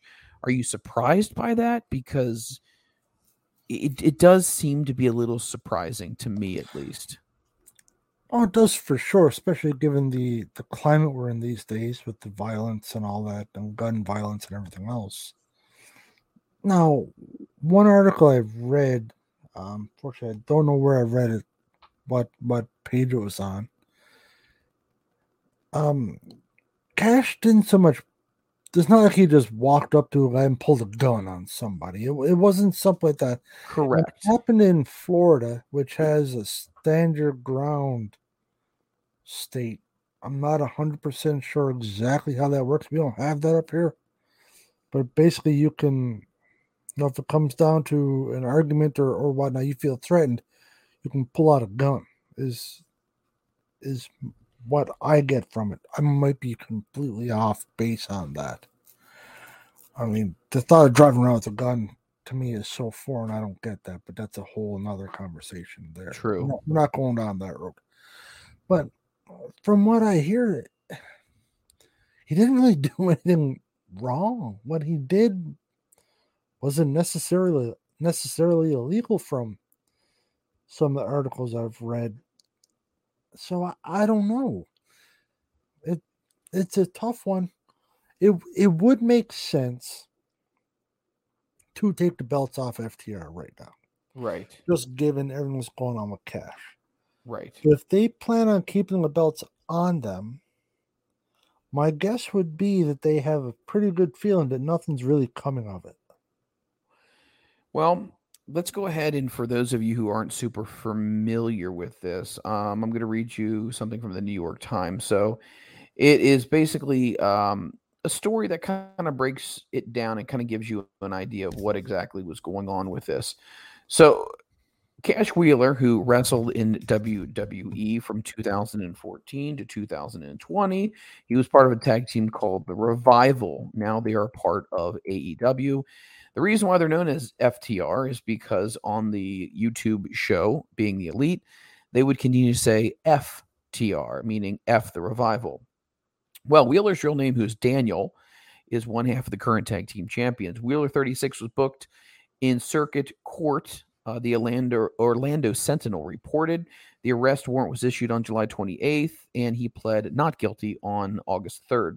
At the hearing on Friday, it was revealed that Wheeler's arrest stemmed from a road rage incident in which Wheeler was accused of branding an iron uh, towards a victim. So basically, they said he basically flashed a gun at someone uh, as he was on the road, and it looked like it's a road rage incident. So AEW has been made aware of the charges and are closely monitoring the situation. Wheeler is allegedly fully cooperating with local authorities the wrestling promotion said in a statement to the Sentinel. So I, am not really sure what exactly happened here.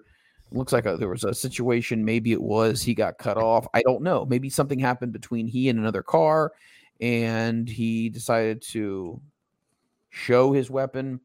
Um, but yeah, that's uh, again, again, the whole stand your ground, whatever it may be. Let's say it was that. You got to be super careful these days. You just do. Um, How bad could the road rage be that you feel a need to pull out a gun? I have no idea. That's the thing. I have no idea. I mean, I just don't think it's a good idea. Um, yeah, I'm with you there. I just don't know. So that that's an interesting one. But the only the only way I see them keeping a belt on him is if AEW thinks there's not really going to be much of this. Because you got to think if he gets arrested, like, and he's got to go to court and all that stuff, it's a bad look for AEW. Even if he comes out innocent or not guilty or however you want to put right. it, it's still a bad look for AEW.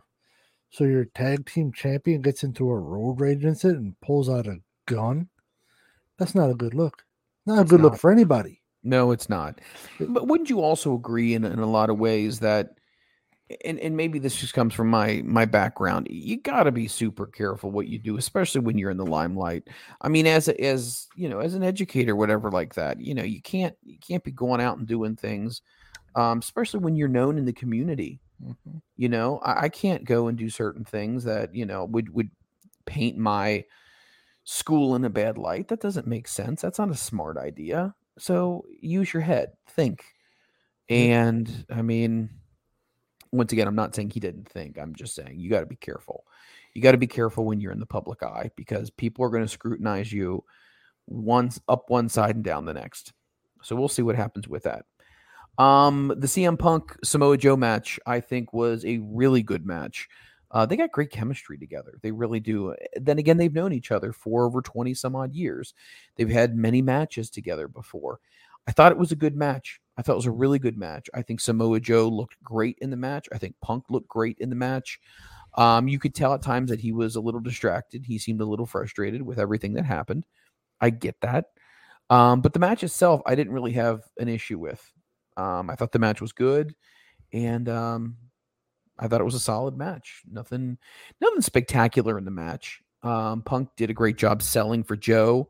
Uh, Joe looked like a monster, looked like a huge monster, and man, I love Samoa Joe. I mean, no, no matter what version you're getting, whether it's the WWE, the Ring of Honor, the TNA, the AEW version, Joe just seems to be getting better with age. He just really does. Uh, He's still incredibly agile. Um, he can still cut a great promo. I mean, he's in shape, so I think there's a lot of there's a lot of longevity in his career, and he's going to do well. So we'll see what happens. Um, House of Black, who is the current um, trios champions, uh, they took on the acclaimed and badass Billy Gunn. So if you caught Collision uh, this past Saturday night, obviously leading into the pay per view, he made the announcement that Billy Gunn is no more, but there's a badass that's going to be coming to Wembley Stadium one more time. And they ended up winning, and they are the new trios champions. They defeat the House of Black. Again, is it a questionable decision? I mean, I think it is. House of Black is young. They're the team. Why would you do it? Was it for nostalgia purposes? Was it because Billy Gunn is there? I mean, and if Billy Gunn is not necessarily going to be around all the time, are you really going to have great, you know, trios matches? I- don't know. I just felt like you made this big deal about putting them on the House of Black, even though in some ways I feel like they were almost kind of cornered into putting the belts on them. I mean, Malakai Black was very outspoken about, you know, what he wanted. He was very outspoken about how he wanted to be on collision. And you know, you hear these things where people say, Well, I went out of my contract. I went out of my contract. And maybe some of that's just BS. Maybe some of that is true. But AEW went with it and they gave him the belts. Now you take them off. We both like the acclaim. Much like the Saraya decision, was that just a nostalgia move, or do you think Tony thinks that Billy, who's in his 50s, and the acclaimed are the hot commodity and they're going to be what's best for the trios division? I would say it's a thank you. It's a, it's a thank you deal. Let's put the belts on Billy, give him a little bit of a run, and then that's it. He retires and goes into because he's a coach, right? He is I also, believe- yes, yes. Yes, who just goes into coaching, being a road agent type thing. That's what I think it is. How far could you go with Billy and the Acclaim Issue Trio champions? Not, don't get me wrong, the Acclaim are very good. Billy's very good. But Billy's getting a bit older. Actually, a lot older. He's 50 plus years old. Correct. I personally would sooner see the acclaim as a tag team. Just you know, if they want to keep Billy as their manager or something, which is kind of what I thought the original plan was. That's what I thought was as well. I thought he would be the manager. He could still do all of the stuff he normally does, but they wouldn't be reliant on him to actually wrestle. That's right. And you you get further ahead leaving the House of Black as your trios champion. They're probably your only legit trios in AEW. Yeah, no, I agree with that completely. So how do you take the belt off them? When once again, what's your future storytelling? Where are you going now? Yeah, that's a good point. I mean, do How far can you get with the acclaimed extra trio champion? Like what's what's your payoff? Where's where are you going? What happens this week? I don't know. No, It's I'm just- with you. It, it just doesn't help the future. It doesn't make a lot of sense. You're taking the belts off of three damn good wrestlers. Not Yep. that the acclaim and, and Billy are not damn good, they are as well. But when you, you have a trio, so legit trios, and then you take the belt off of them to put it on kind of trios, I guess. More of a tag team and and a physical manager in all reality. Right. And Billy's getting older. He's not he's not gonna want to wrestle for a hell of a lot longer. I wouldn't assume I wouldn't think so. Maybe, maybe not. He's still in damn good shape. Yeah, he is. The He's a guy's very- in great shape. Looks like a million bucks. He also does bodybuilding as well. Um, so after you're over 50, they have what they call the masters or the Mhm. open category, and he uh, competes in that. And he does So- um, powerlifting as well. Oh, there you go. So maybe, maybe at the end of the day, he just wants to take care of his body and he wants to do some things. Look, I've wrestled for forever and a day. These two other sports, I really haven't done. I want to do these things before time is is is gone in my athletic career. So you know what? Why don't why don't just move on? So But it's another short term uh it is. solution or, or I don't even know if it's a solution. I don't think it's a solution either. I also think that it's one of those decisions where it was made to look like a good pop. I think it was made to look good for the crowd. Um, again, a nostalgia type of thing. Do I think it was the right move long term storytelling? No, probably not. But once again, we don't own the company. So um, we had Will Ospreay taking on Chris Jericho, which again was a phenomenal one on one match uh, it, it just really proves how good Will Ospreay is. Will Ospreay is, in my opinion, um, right there with Kenny Omega, maybe even right now in his life being younger, um, maybe even slightly better physically. But we need to truly Well, well, hold on, hold on. We need to Can say appreciate Will? Ospreay. Can you say that again? I know, I know. He may be because of his age, which he is slightly younger. He may be right at that level with Kenny, or maybe slightly above. It's a fair, it's a fair statement. Wow. And I love Kenny. Look, it, it should, no one's off limits. No one's off limits. I, I'm saying things as I believe them. So I'm saying as I believe. Never thought I'd ever hear that. Well, I mean, Will Ospreay's pretty damn good. He's fantastic. It's fantastic. He's really, really good. So that match went really well. Will Ospreay ends up coming out with a victory. Um, again, great match. Uh, Jericho looked great as well. I mean, both of these guys were really bringing their A game to to Wembley. Great, great match.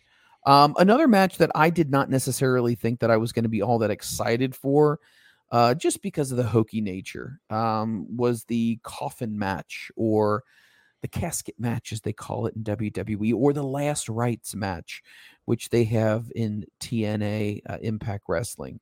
Anything with a casket is a ripoff of what WWE did. Let's just be honest. It really is.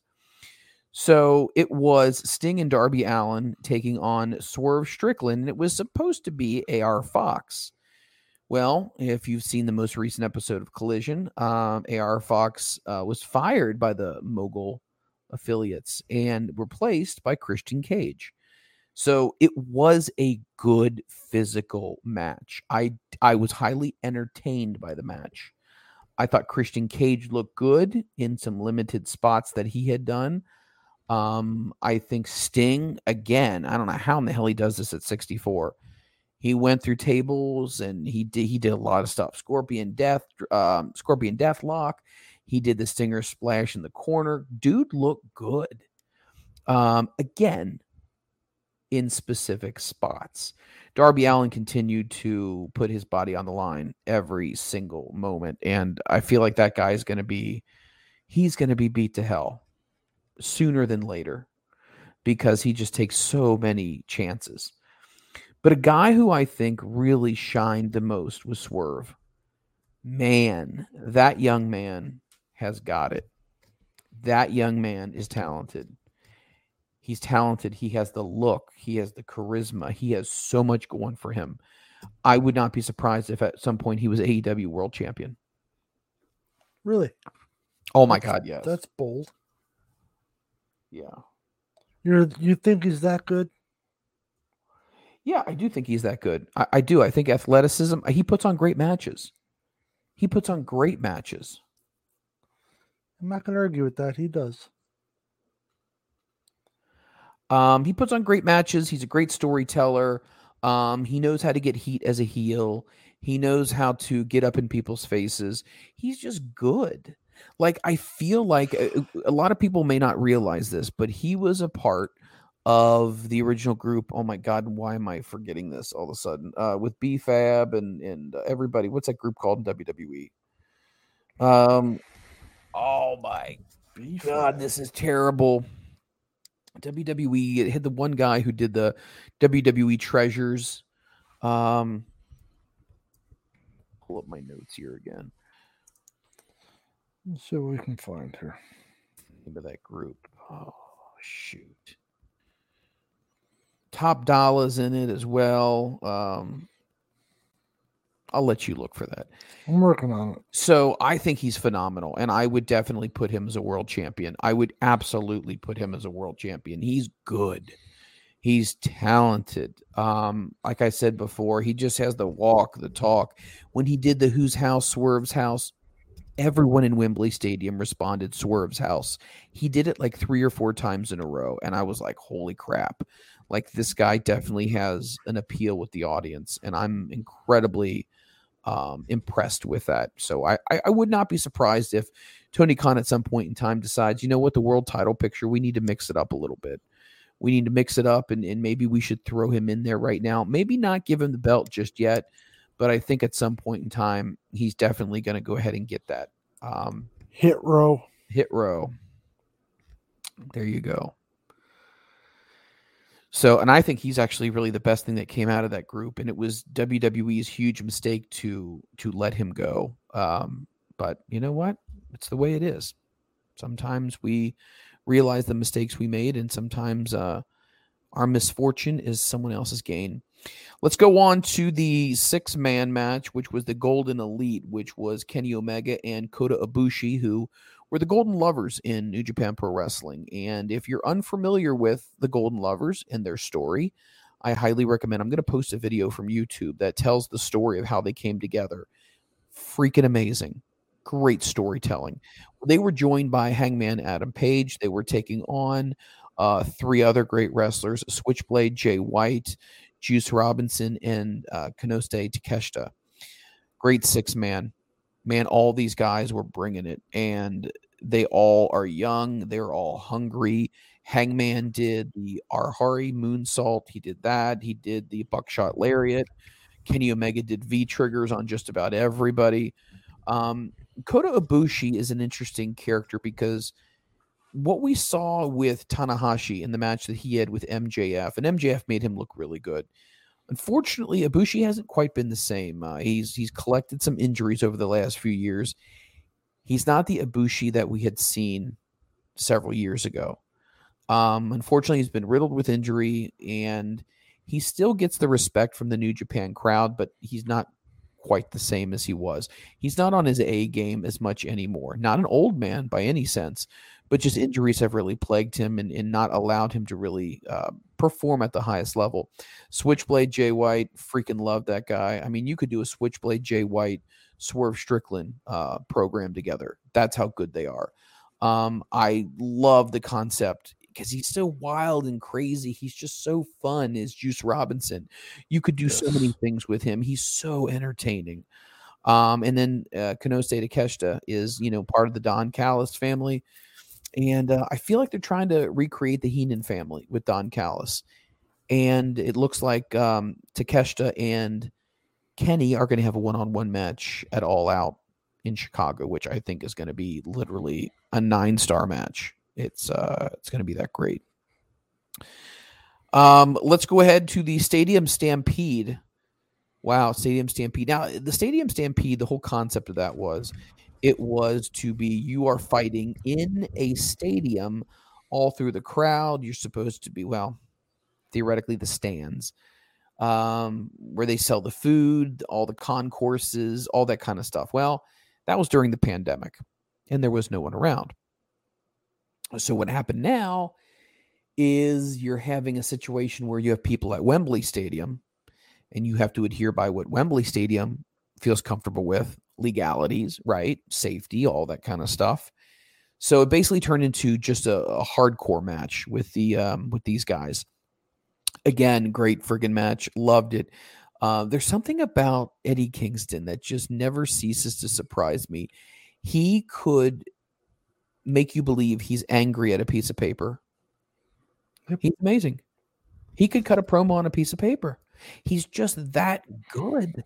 And the crowd popped for Eddie Kingston when his music hit. Um, Pentagon was in the match as well. Penta did a great job.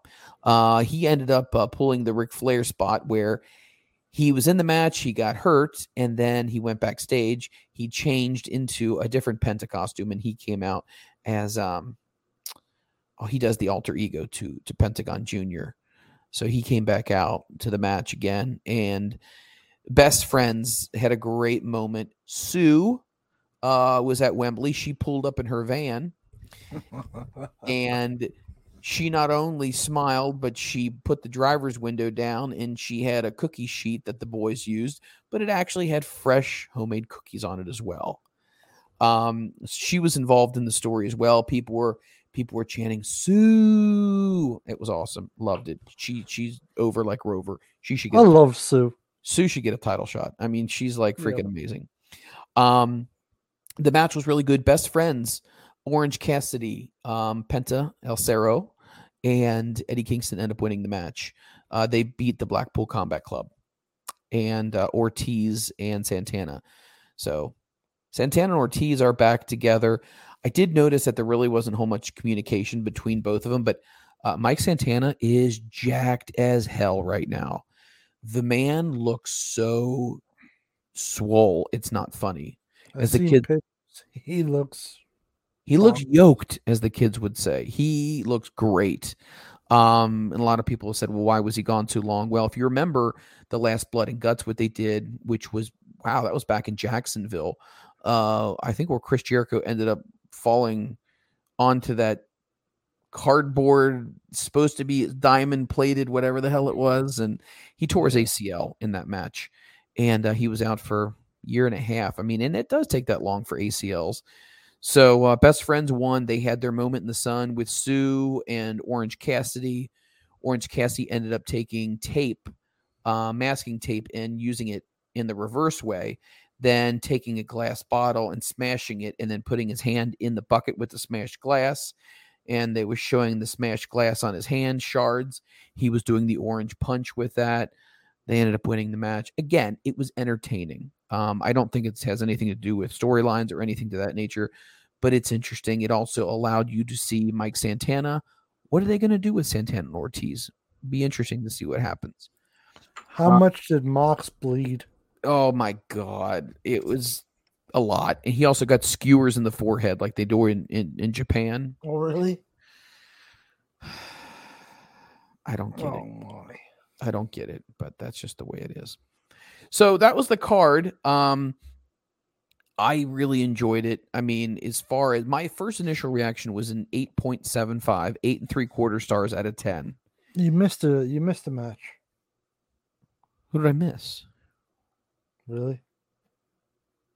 Hold on. The main event.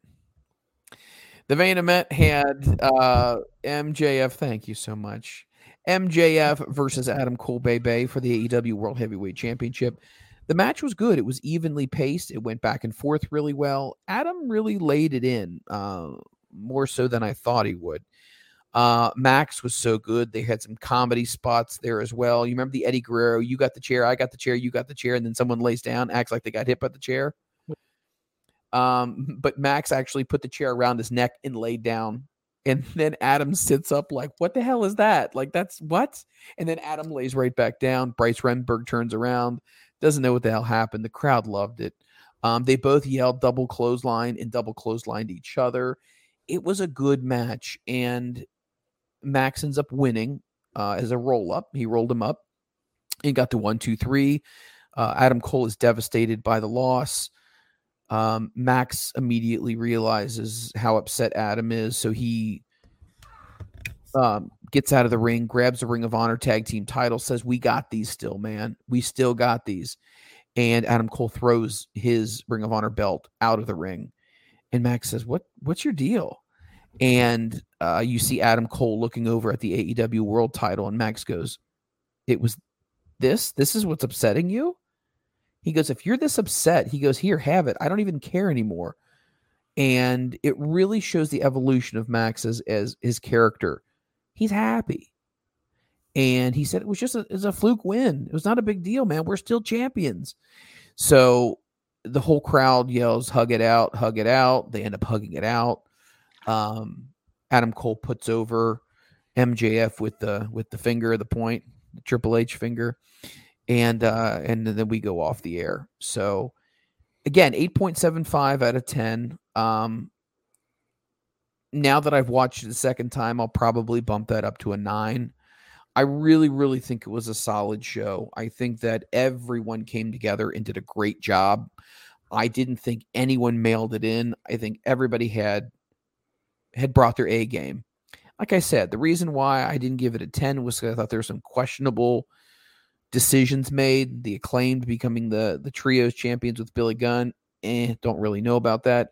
Saraya becoming the world champion. Eh, I don't really know about that. Um, but other than that, if I were to stack rank my favorite matches, I would have to say it would go Will Ospreay and Chris Jericho as number one. I would then go um, Young Bucks versus FTR is my second favorite match. Third favorite match would probably be the casket match, which I thought was really good. Wow. Fourth would probably be um the six man with the Golden Elite and Hangman. And then I'd probably go next would be MJF Adam Cole, and then finally the Stadium Stampede. That's wow. It's so, not how I would have thought they would go. Well, I haven't seen it, but just looking at the card on paper, that's not the the order I would have expected. Well, you know what? Sometimes I'm going to throw you for a loop, my friend. You, know, you did tonight. I did. Um, anything else that you can think of right now that stands out when it when it comes to the world of wrestling that is like uh, catching your eye, catching your attention? Um, no, not right now. Unfortunately, I'm a, I'm a little bit out of the loop. I've been a little busy the last couple weeks, so got some catching up to do. Uh, so no, that that's about it. Um, any word on if Wardlow's ever coming back? Have you heard anything? I I haven't heard. I haven't read anything about it yet. I'm I'm very disappointed in the way that's gone down. Uh, I, I mean, I, I can't. Yeah. I got nothing to say. I'm very disappointed. Um, I'm very disappointed that they had so much in him that I feel like if he goes to WWE, I think he's going to be a huge megastar. I really do. If I were to compare him to somebody, I think he could be like a Batista. I really do. And I think he could be very successful. Um, I, I just, I don't know. I don't know what's going on with that. I they're not bringing Serena Deeb back because creative has nothing for them. But this is what you have for your women's division, and you're not bringing back the Professor Serena Deeb. That doesn't make any sense to me. So AEW is not in is not in great shape. It's just it just makes me question some of the, the the decisions with some of the characters. If the audience likes a character, why do you go against that? I mean, uh, unless there's more to it than meets the eye. And there could be. Maybe there is. Maybe there is more that we just don't know about. Seems to be an awful wasted talent. It is a huge waste of talent. I don't. I'm confused and I don't get it. Um, by the way, uh, Dave Batista is actually going to be in the uh, new Mortal Kombat trailer coming up here. Um, so they're going to be releasing the Mortal Kombat uh, franchise series, and uh, he's going to be in it. Again, let's have the discussion here. Um, John Cena has another movie coming out. I think it was. Um, oh, what's the vacation one? Do you know what I'm talking about?